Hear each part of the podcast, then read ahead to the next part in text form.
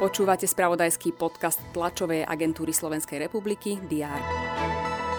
Premiér Robert Fico vyzval prezidentku Zuzanu Čaputovú, aby pri vetovaní novely trestného zákona navrhla 20-ročnú premlčaciu lehotu pri trestných činoch proti životu a zdraviu, slobode a ľudskej dôstojnosti a rodine a mládeži. Robert Švec podal na najvyšší správny súd žalobu na vydanie rozhodnutia o prijatie svojho návrhu na kandidáta za prezidenta.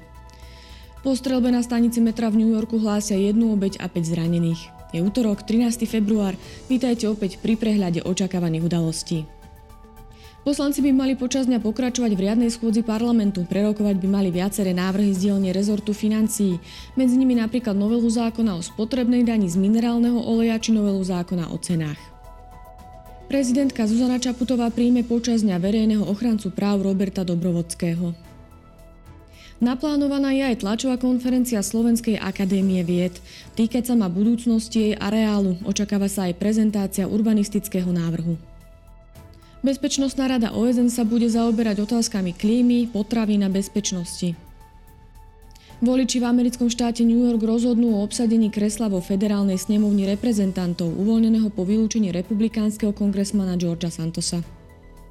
Sledovať budeme strelectvo aj beh na lyžiach. Pozrieme sa aj na prípravný zápas našich futbalistov do 17 rokov proti Cypru. Prinesieme tiež výsledky prvých zápasov 8 finále Ligy majstrov. Počas dňa bude prevažne oblačno, na severozápade prehánky. Teploty sa budú pohybovať od 6 do 11 stupňov Celzia. To bolo na dnes všetko. Aktuálne informácie prinesieme počas dňa v spravodajstve TSR a na portáli teraz.sk. Prajem pekný deň.